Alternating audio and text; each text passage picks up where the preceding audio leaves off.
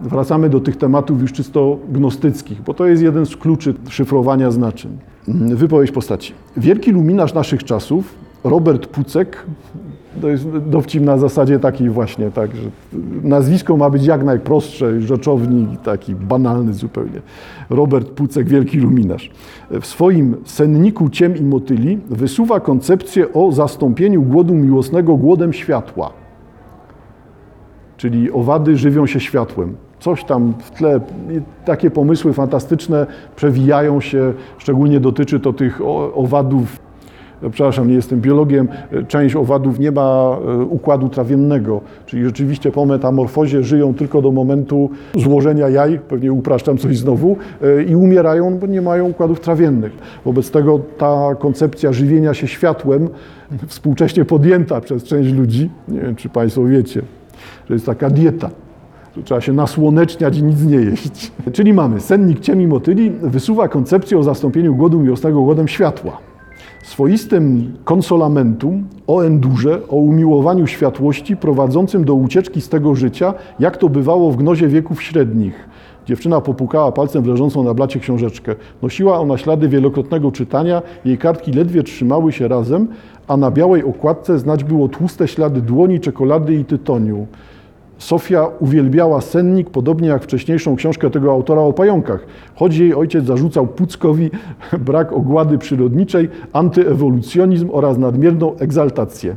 Powinien pan przeczytać tę książkę. Co, traktujemy to jako watę? No to za pierwszym razem możemy to potraktować jako watę, czyli pisze, żeby miejsce schodziło. No, płacą mu w końcu za to, że jest napisane. No to trzeba czymś te strony wypełnić. No to wypełnia. No tak, tylko tyle, że gdyby to było tylko na tej zasadzie, to mielibyśmy to przypadkowo. No a tymczasem tutaj okazuje się, że to jest mm, kilkadziesiąt stron dalej. Gnoza, wypowiedź jednej z postaci. Gnoza to nie stare traktaty, zakurzone księgi, to nie rebusy i dziwaczne diagramy, to nie mozolne przepisywanie oświeconych pism w nadziei, że litery i cyfry ułożone w odpowiedniej konfiguracji ujawnią ci imię jakiegoś najwyższego bytu. Nie, Sofio. Magia to siła, to pragnienie Twojego ciała, to wszystkie tajemnice pulsujące w Twojej głowie, w Twoim sercu, Twoich trzewiach, Twoim łonie, te, które już znasz i te, których jeszcze nie przeczuwasz. I to jest przykład jednej z wielu wypowiedzi tego typu, czyli to nie jest wata, to nie jest przypadkowe, tylko tutaj system wartości w tej książce, pewien sposób tłumaczenia świata jest świadomie systemem gnostyckim.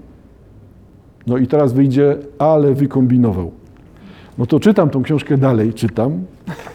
No w pewnym momencie musiałem dotrzeć do końca. No tak, tak to bywa z książkami.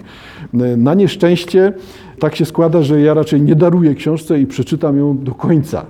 Zwykle ludzie, jak widzą coś takiego po słowie, podziękowania, to tam, co jest w podziękowaniach? Nie? Dwie strony nazwisk. Po co to czytać? Jesteśmy na początku ostatniej części, czyli podziękowania. Ale w to dopiero pierwszy tom Agli.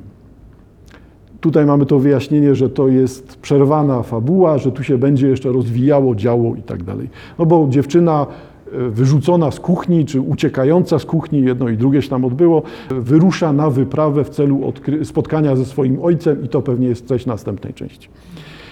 Obawiam się jednak, że jeśli będę czekał z podziękowaniami do końca powieści, to lista osób, którym winien jestem i będę wdzięczność, mogłaby znacząco zwiększyć koszty druku ostatniej części. To mamy podziękowania. No to lecą podziękowania.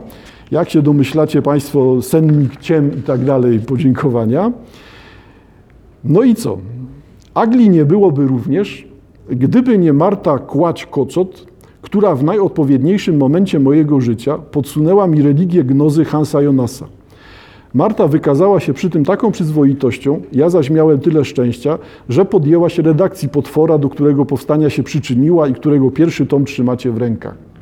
Tak, i podnoszę wzrok, znaczy no musiałem wstać też, nie będę taki, że mam na wyciągnięcie ręki. To jest rzeczywiście bardzo popularna rzecz, bardzo osobista książka. Nie można się uczyć gnozy z tej książki Hansa Jonasa. Mówię teraz o książce Religia Gnozy przywołanej przez, przez Raka. Hans Jonas próbuje napisać syntezę gnozy. O co w końcu chodzi? Na czym to polega z tą gnozą? Na czym to jest oparte? Skąd to jest wzięte? Tylko tyle, że taka synteza, ona z założenia jest niemożliwa, bo napisać syntezę gnozy to jest coś, co jest z założenia błędem logicznym. Gnoza występowała przez wiele stuleci, ten pomysł, zaraz wytłumaczę o co chodzi, ten pomysł gnostycki występował przez wiele stuleci, występował w wielu miejscach, bardzo często te miejsca wcale się z sobą nie komunikowały. Wobec tego tłumaczenie, że jest coś takiego jak religia gnozy, założenia jest uproszczeniem. Że mamy nie tyle kilkadziesiąt, kilkaset odmian pewnego sposobu myślenia o świecie, różnych odmian z różnych czasów, tylko tutaj Hans Jonas proponuje nam uporządkowanie, że to się układa w jeden system i u niego się układa. Ale jak weźmiemy inną książkę, to się okaże, że tam się nic nie układa, bo to wszystko jest w konflikcie, inne, inne strony prowadzące. Zaczyna to się budować w dziwny sposób, w naszej głowie w świat, który no rzeczywiście układać w świat, który jest nam obcy. No bo jak to ugryźć? No to w tym momencie jednak zrozummy, że pierwszym wyjaśnieniem, które będzie nam się narzucało, y, jest to wyjaśnienie, którego się należy spodziewać, czyli trzeba ugryźć tytuł. Bo w tytule będzie coś, co jest już pierwszą sugestią, przy czym nie będzie to sugestia agnostycka. Zaskakujące, ale tytuł jest bardzo po staremu zrobiony zawieszka, hmm, bo tak będzie najłatwiej. No mogę równie dobrze powiedzieć talizman. E, talizman tutaj w postaci krzyża, ale bardziej znaczący jest ten krąg w środku, bo ten krąg będzie najczęściej powracał e, w znaku o tej nazwie, czyli o nazwie A, G, L, A. Tutaj w postaci dwustronnej. Do czego nas to wprowadza? Wprowadza nas to do tego, że z jednej strony jest to powtórzenie, jest to cytat z modlitwy odmawianej codziennie przez Żydów, Cytat oznaczający Ty Boże jesteś niepokonany, nieśmiertelny, nie, niezwyciężony, nie, wszechmocny po prostu. Jesteś wszechmocny na zawsze. I, I to jest to, co tutaj w tym układzie układzie hebrajskim jest czytelne. Czyli tu się pojawia Ata Gibor Leolam Adonai, Ata Gibor Leolam Adonai, czyli mamy A, G, L i A. Czyli mamy wyznanie, uznanie wielkości Boga i teraz, no jest to cytat z modlitwy. Tylko tyle, że ten sposób operowania tym znakiem jest wyraźnie operowaniem magicznym. Jest to forma zaklęcia, ochronnego zaklęcia. Dlatego to się pojawia z jednej strony jako krąg, z drugiej jako krzyż i to raczej bym też uwalniał od chrześcijańskich kontekstów, chociaż to w chrześcijaństwie też występuje, ten, ten znak z, tym, z tą aglą. Jest wykorzystywany przez chrześcijan. Jednak w zasadzie wykorzystywany dlatego, że częścią wspólną dla części judaizmu, jeżeli mówimy o judaizmie e, w kontekście pojawiającej się tutaj pewnie w tekście kabały i tego sposobu tłumaczenia judaizmu, takiego magicznego sposobu tłumaczenia, no to kabalistyczne wierzenia pojawiają się również w tym przekonaniu części chrześcijaństwa o magiczności wiem, że to niezręcznie brzmi, o siłach nadprzyrodzonych, które tkwią w symbolach, w znakach. Czyli chrześcijaństwo też uznaje coś takiego e, jak krzyżyk noszony przez kogoś, e, medalik noszony przez kogoś, fragment ciała świętego, albo jeszcze prościej, żeby nie było relikwiarz na szyi, no to szkaplerz. Szkaplerz, który też jest tym materialnym, materialną demonstracją przekonań religijnych. To jest formą modlitwy noszenie szkaplerza. Myślę, że nie tłumaczę oczywistości. No to w takim razie jednak część chrześcijaństwa uznaje, że jest coś takiego jak możliwość tworzenia bariery magicznej. No, część chrześcijan powie nie, bo to chodzi o to, żeby się modlić. No tak, no ale to nie ma potrzeby materializacji tego. A część chrześcijan musi mieć tą materializację, bo wracamy do tego samego sposobu myślenia, który wracam teraz po paru zdaniach do kabalistyki, który zakłada, że największą moc ma słowo. Wszystko, co jest operacją na słowie, a tu mamy akronim, czyli zamiast długiego cytatu o tej wszechmocy, potędze Boga, mamy tylko pierwsze litery wzywające Adonai, wzywające Boga, no to jednak dalej jesteśmy w kręgu niczego innego jak doświadczenie magii magiczne, magiczne przekonanie o tym, jaka, jaki jest porządek, struktura świata. Gdzieś są napięcia pomiędzy materią a słowem wykonywane.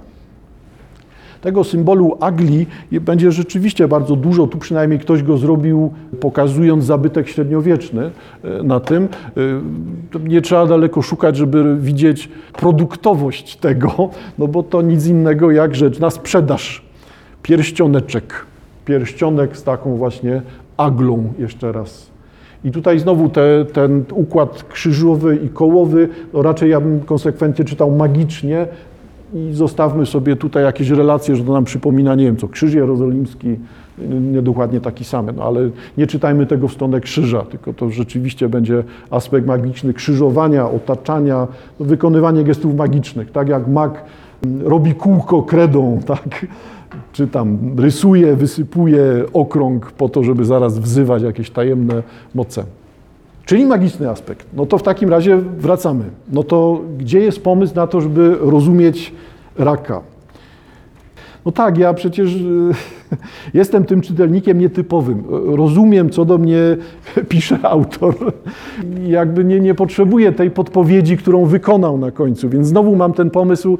To nie jest książka dla mnie, no to jest książka dla kogoś, kto potrzebuje odkryć. Gdzie jest ten gest raka, który ja bym cenił? Polega na tym, że on e, przekonał tego czytelnika, który nic nie wiedział. Nie wiedział, że to Kraków, że Hejnał i tak dalej. E, nie wiedział, że coś takiego jak gnoza w ogóle istnieje, tylko ją odkrył u raka. No bo nie zakładam, że to jest powszechna wiedza, przecież nie jest taka. No to w takim razie, jak już rak mu odkrył, no to teraz rak tego czytelnika zaskoczył, mówiąc, że to wcale nie jest fantazja że ta struktura nieistniejąca, bo nie ma gnostyckich uniwersytetów, e, ta nieistniejąca struktura e, jest strukturą rzeczywistą, odsyłającą się do czegoś, co istnieje w historii, jest potencjalną możliwością. Nie ma takich uniwersytetów, ale mogły być. Wystarczyłoby wycofać się z tej, z tej religii, którą rozpoznajemy, czy judaizmu, czy chrześcijaństwa, czy dowolnej innej, i w zamian za to pokazać inną religię. No to sięgajmy do Hansa Jonasa i pokażmy o co chodzi, bo to no jest rzeczywiście klucz do tego, żeby rozumieć większość dowcipów w tej książce, na czym, gdzie się tutaj rozgrywa coś, co powinno być zrozumiałe dla czytelnika, po prostu na czym polegają napięcia, o czym jest fabuła, niech będzie. Proponuje Hans Jonas proste ujęcie w paru rozdziałach. Ujęcie tego, czym jest gnostycyzm. Pierwszy pomysł, wyjaśnienie teologii gnostyckiej, czyli jak gnoza podchodzi do Boga. Kim jest Bóg w gnozie? Teologiczny aspekt. Cechą kardynalną myśli gnostyckiej jest radykalny dualizm, który rządzi relacją Boga i świata, odpowiednio człowieka i świata. Możemy powiedzieć prosto, że to jest żadne odkrycie, bo przecież wszyscy wiemy, że na jednym ramieniu aniołek, na drugim ramieniu diabełek i tam ciągle się coś odbywa. Czy ja mam być ten czarny, czy mam być ten biały, dobry czy zły? No to czyli to jest dualistyczne. I tego typu odkrycia będą bardzo częste, bo jak na to patrzymy od tej strony, to okaże się, że bardzo dużo z tych rozpoznawalnych przez nas, przez nas elementów i uważanych za nie wiem, biblijne czy chrześcijańskie, to są motywy gnostyckie. Pierwotnie. A potem chrześcijaństwo je zabrało i mówi, tak, to my wtedy świętujemy. To jest ten stare, stare rozwiązanie, tak? Chrystus urodził się 25 grudnia. No to tak, nie? Tylko jest to aneksja przecież. Wiele razy ten przykład przytaczałem. Święto Mitry, Rzymie, obchodzone przez Rzymian, zostaje zastąpione. Mitra wylatuje, wchodzi Chrystus, cała reszta zostaje. Zwycięstwo światła nad ciemnością. To jest pierwotnie religia mitraizmu. No ale możemy usunąć jednego, jedną figurkę, jeden wizerunek, wstawić drugi i resztę zostawić bez zmian. Chrystus jest zwycięstwem światła nad ciemnością, bo Mitra pokonuje ciemność, aby zwyciężyło światło. Nie trzeba tego wiedzieć. Wobec tego tego typu zależności są widoczne. Nie ma w tym nic złego, bo to pokazuje tylko złożoność no, tego, tego, że nie ma prostego świata. No, jest tylko ten skomplikowany. Może to niedobrze. Niewygodne to na pewno. No to dalej. Widzimy, że świat jest dualistyczny, wyraźnie podzielony w gnostycyzmie. Bóstwo jest absolutnie pozaświatowe, jego natura obce naturze wszechświata, nie będącego jego dziełem, ani nie podlegającego jego kierownictwu i stanowiącego jego zupełną antytezę. Znowu przerwę. Czyli o co chodzi? Jest Bóg i jest świat. Bóg jest przeciwieństwem świata, czyli w świecie Boga nie ma. W systemie gnostyckim Bóg jest istniejącą istotą, najważniejszą, ale znajduje się poza światem. Nie ma żadnego wcielenia, połączenia, y, nie pojawiają się takie wątki typowe dla chrystianizmu. Y, po prostu jest przepaść. Bóg nie może mieć nic wspólnego ze światem. Świat jest zły, Bóg jest dobry. Pytanie, czy teraz nie mówię e, o tym, co przez dużą część ludzi współcześnie jest rozpoznawalne jako oczywiste. No nie, to nie jest chrześcijańska wykładnia. W chrześcijaństwie przecież tego nie ma. W chrześcijaństwie chodzi o to, żeby jedno, ujednolicać. Chrześcijanie mają Eucharystię, która jest materializacją Boga. To nie jest gnostyckie, no ale większość chrześcijan by się pod tym podpisało, co przeczytałem, że Bóg jest inny niż świat. Jest inny. Świat doczesny jest dziełem sił niższych, które nie znają prawdziwego Boga, chociaż pośrednio mogą od Niego pochodzić, a w świecie, nad którym dzierżą władzę, utrudniają zdobycie o nim wiedzy. Czyli co to znaczy? Świat materialny jest stworzony przez istoty stworzone przez najwyższego Boga. Jest najwyższy Bóg, On stworzył inne istoty, te istoty stworzyły świat, czytamy dalej, stworzyły człowieka. Ale to oznacza, że to są bardzo często złe istoty. Upraszczam teraz, to nawet nie pada w tym fragmencie, najczęściej ten komentarz gnostycki dotyczy tego, że jest Bóg, Bóg tworzy istotę, która jest złym Bogiem, złym demiurgiem i ten demiurg tworzy świat, tworzy człowieka. Czyli cały świat stworzony jest przez zło. Jest totalnie jakby inny pomysł. Nie ma tego Bóg tworzy świat w siedem dni, tylko mamy Boga, który tworzy innych, bogów, upraszczamy, i jeden z tych bogów zostaje stwórcą świata. A ponieważ tworzy świat materialny, występuje przeciwko temu pierwszemu. Ten pierwszy nigdy by świata materialnego nie stworzył. I teraz zauważcie Państwo, to jest ciekawe logicznie, bo nagle coś staje się w inny sposób uporządkowane. Co to znaczy? My dzisiaj, my, bardzo często ludzie dzisiaj są zainteresowani tym, dlaczego świat jest zły. Dlaczego jest jak jest, krótko mówiąc? Dlaczego Bóg tak zrobił, że są komary? Banalizuje, tak, ale pokazuje kierunek. No to dlaczego to zrobił? No dlatego, że on nie jest tym Bogiem. Bóg tego nie zrobił. Zrobił to ten zły Bóg na złość temu pierwszemu. Czy my w takim razie jesteśmy tylko źli?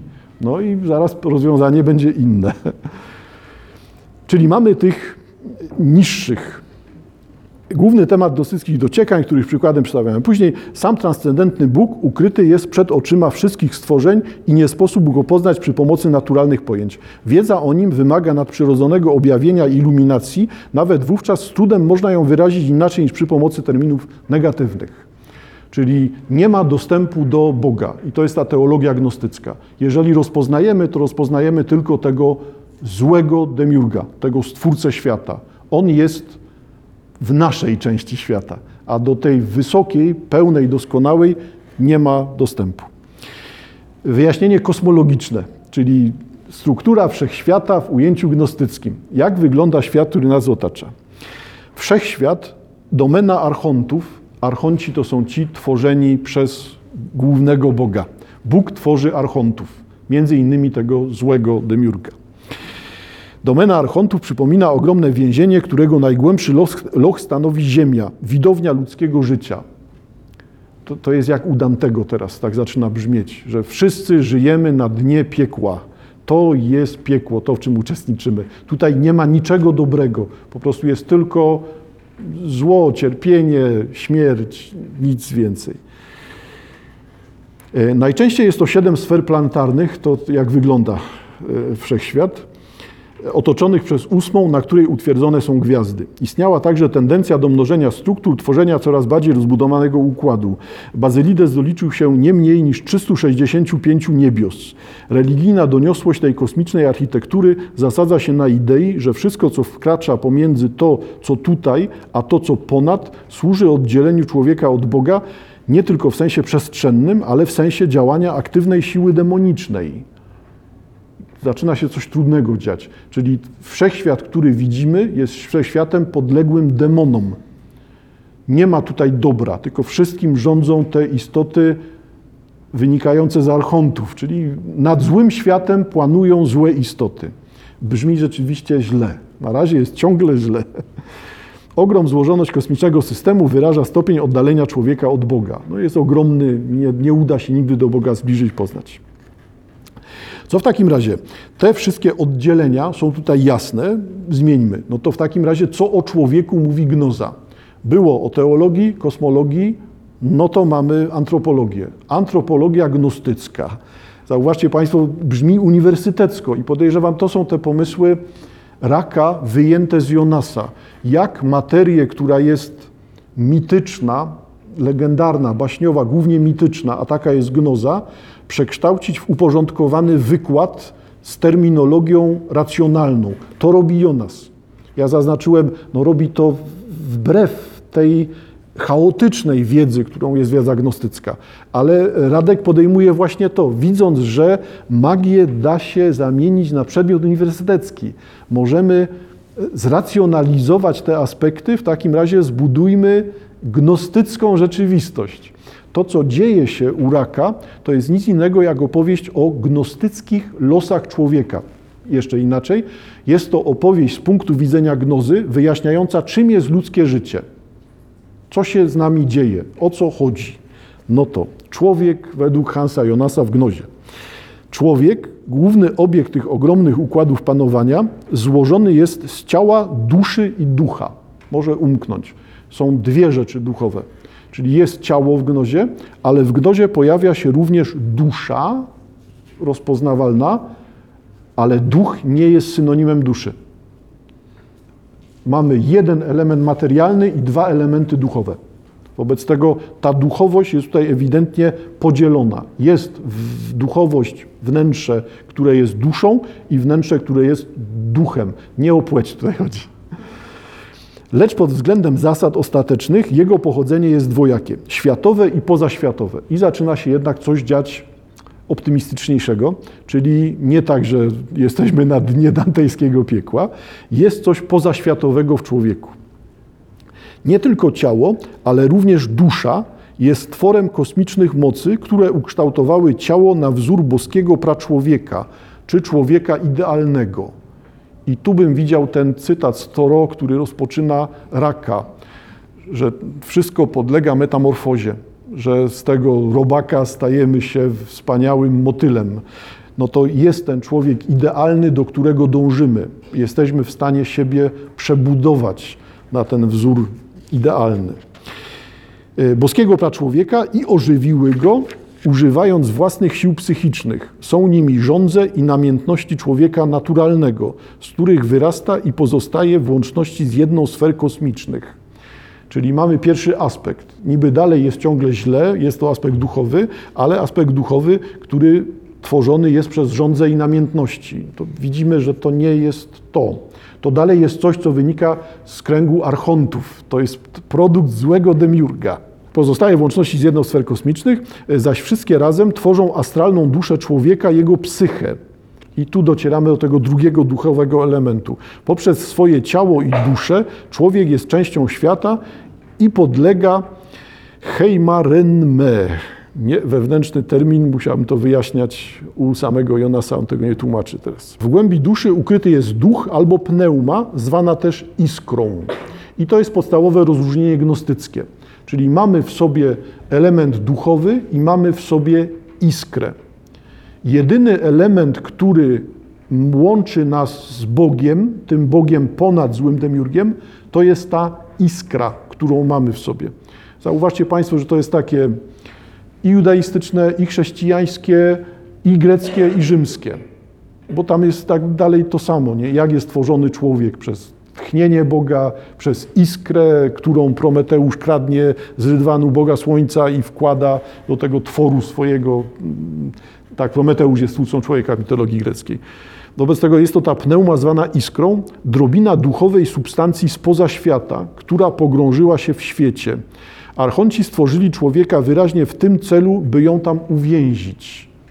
Jedną z podstawowych opowieści gnostyckich jest opowieść, która bardzo ciekawie brzmi. W wersji to jest taki rodzaj tłumaczenia, wyjaśnienia poematu, bo niezbyt, niezbyt wiadomo, gdzie postawić granicę. Pewnie najprościej powiedzieć tłumaczenie wykonane przez Czesława Miłosza hymnu o Perle. Hymn o Perle, tylko tyle, że to tłumaczenie Miłosza jest takie bardzo ingerujące w tekst. Odkładamy sprawę. Wobec tego hymn o Perle Czesława Miłosza jest poematem opowiadającym właśnie o tej fabule, czyli istniała istnieje dobro nieskończone, nieskażone, część tego dobra ucieka, niech będzie tak, od swojego stwórcy i zostaje przez złe siły uwięziona w świecie materii.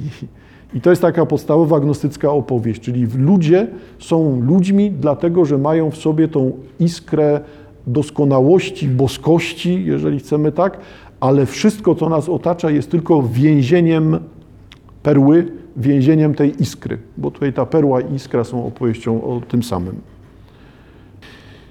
Czyli mamy tą perłę w sobie. Pogrążona, ta nasza iskra pneuma, pogrążona w ten sposób w duszy i w ciele pneuma, będąc w stanie wymagającym odkupienia, jest nieświadoma siebie, odrętwiała, pogrążona we śnie lub odurzona trucizną świata. Krótko mówiąc, jest ona nieświadoma. Jej przebudzenie i wyzwolenie dokonuje się dzięki wiedzy. I tutaj wiedza jest synonimem tej gnozy. Gnoza jest po prostu wiedzą, tylko nieracjonalną wiedzą. Wiedzą taką jak teraz, czyli jaką? Duchową wiedzą, która wymaga kontemplacji, zanurzenia się w głębi siebie, taką wiedzą, którą widzimy wśród hinduistów, czy widzimy wśród buddystów. Jedyna prawda o świecie to to, co jest wewnątrz ciebie. Buddha dąży do bycia oświeconym. Dwa razy powiedziałem to samo, tak, bo słowo Buddha oznacza bycie oświeconym. No więc mamy fizycznego człowieka, który osiąga stan oświecenia i dlatego zostaje nazwany Buddą. Czyli to są te rzeczy, które na pewno nie są zamierzone. Nie, nie potrafimy tego pokazać, że hinduizm jest gnostycki. No nie, ale widać, że zależności występują tutaj wszędzie.